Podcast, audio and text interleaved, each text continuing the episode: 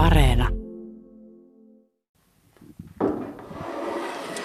No niin, siinä sitä höylälastua irtoa ja Pasi on työn touhussa veistämässä venettä. Hyvää huomenta. Hyvää huomenta.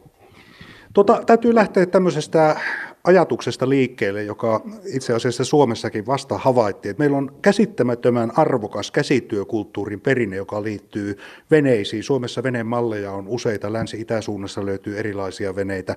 On veneitä jokisuihin, jokivarsiin ja sitten on järvien rannolle ja tänne Sisä-Suomeen. Tietysti on niin, niin sanotusti siunaantunut etelä, läntistä ja itäistä venerakentamisen perinnettä. Tässä välillä meinasi käydä sillä tavalla, että kun lasikuituveneet vallitsi alaa, niin tuo rakentaminen meinasi niin sanotusti harmaantua ja harveta kokonaan maasta pois, eli, eli venemestarit hävisi. Sinä olet itse oppinut venemestari, niin pakko kysyä heti alkuun, kun tämä ei ole ihan helppo homma tämä veneveistäminen, niin miten lähdit tämmöiselle uralle? No se on lähtenyt, se on verenperintönä tullut tämä, että setä on aikoinaan teki näitä ja siellähän mä viihyin sitä verstaalla pikkupoikana ja jotenkin se kipinä jäi. Se välissä oli vähän muuta, mutta kyllä se kipinä sitten ei vaan jäi ja tässä sitä sitten ollaan. Ja jos puhutaan veneen veistämisestä, niin tähän lähtee ihan puusta lähtien. Minä kysyin, että mistä rautakaupasta käyt puut aineksen hakemassa, niin siinä tuli vähän hiljaisuus, että en oikein mistään. Talvet ja kevät sulla menee puutavaran hankinnassa, eli ihan perinteinen venenteko lähtee siitä, että lähdet metsään ja katsot sopivat puut. Mistä sitä tietää, että tuosta syntyy hyvä vene? No se on, se on vähän katsottava ja vähän mitä historiaa pitäisi tietää, mistä se tuota, otetaan se. Ehkä metäomistaja tietää historiaa, semmoinen sekamehtä, mitä ei ole harvennettu eikä lannotettu, niin semmoisesta vanhaa puuta, 150-vuotiasta runkoa pitäisi olla, mistä se lähtee. Vähän niin kuin hirsipuolellakin, että paras laatu pitäisi tähän veneeseen saa. Tuossa mainitsit, että ikääntyvät, ikääntyneet puut, näin voisi sanoa, on parhaita. Eli jos puhutaan sitten tehometsätaloudesta, jossa käytetään nykyaikaisia menetelmiä, niin tahtoo olla vähän niitä, niistä puista, ei välttämättä vene synny. Joo, ei se synny. Se on, tuota, se on kasvanut vähän liian nopeasti se puu. Että se hyvä vuosikasvu on siellä alle millin, millin vuosikasvulla suurin piirtein. Ja aika hankala välillä on löytää sitä puuta, mutta se nyt ei hirveä tämä minun puutavaramäärä, mitä mä tarviin, mutta kyllä siinä vaan aina oma hommassa on sitten muutama viikko kevästä menee, kun se kaajetaan. Ihan pystystä kaajetaan ja sitten itse sahataan ja kuivataan. Paljonko saat vinkkejä, että meillä muuten kasvaa semmoista sopivaa ikäistä metsää, että tuutko hakemaan venepuita? No on niitä onneksi tullut ja enemmänkin saisi tarjota, jos jollakin vamma on sitä, kun se on aina se talavikaato, että se on helmikuussa kaajettava se puu. Kerro vähän, että minkälaisia venemalleja sinulla on valmistella? No mulla on tässä, kun hommasin aikoinaan tuosta, ostin vanhan veistäjän niin tuota, koko malliston, jäppivenemalli on tämä, mitä mä teen. Ja mulla on kymmenen, noin kymmenen erilaista mallia on saatavilla, että kaikille löytyy varmaan semmoinen oikea omaan tyylinen vene. Että nämä on kaikki historiallisia veneitä, vanhoja veneitä, näissä ei tarvitse olla CE-leimaa. Eli kun puhutaan historiasta, niin se tarkoittaa sitä, että veneet on kehittyneet tiettyyn käyttötarkoitukseen ja ympäristöön tavallaan. Eli, eli kun katson tuolla maalikon silmällä tuossa vieressä on vene, niin se näyttää hyvin tutulle minulle keskisuomalaisena, eli tuommoinen järvivene. Joo, nämä on järvisotuveneitä nämä, mitä mä teen. Että järvelle on tuo paras vene, on tuommoinen viisi metriä pitkä ja tuommoinen hyvä soutunen vene. Lähdetään tuosta soudettavuudesta ja katsotaan vaikka tätä mallia, joka on tuossa vieressä. Niin Pasi, sinä olet mestari, niin kerro, miten tuommoinen soudettavuus syntyy käsin tehdyssä puuveneessä?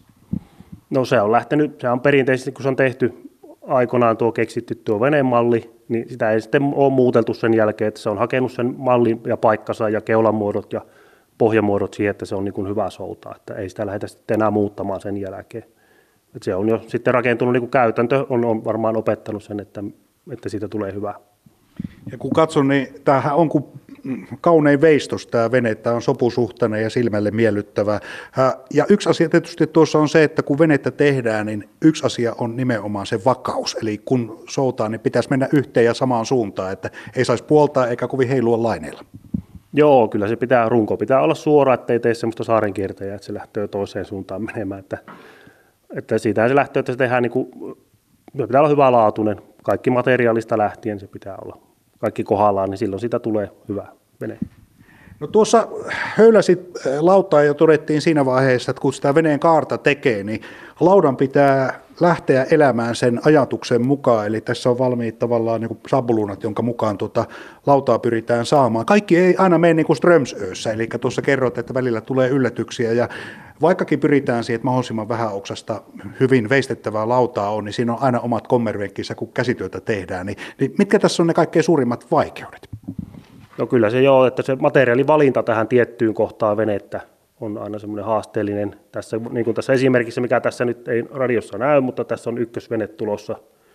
Niin tässä on tämä peräpää taipuu aika mutkalle tuo lauta, metrin matkalla melkein 90 astetta, että mulla yksi lauta tuossa halakes, tuli seuraavana päivänä verstaaseen, niin se oli poikki tuo, tai halaki keskeltä tuo, niin se meni vaihtoon sitten. että se ei vaan se lauta sitten halunnut olla siinä veneessä.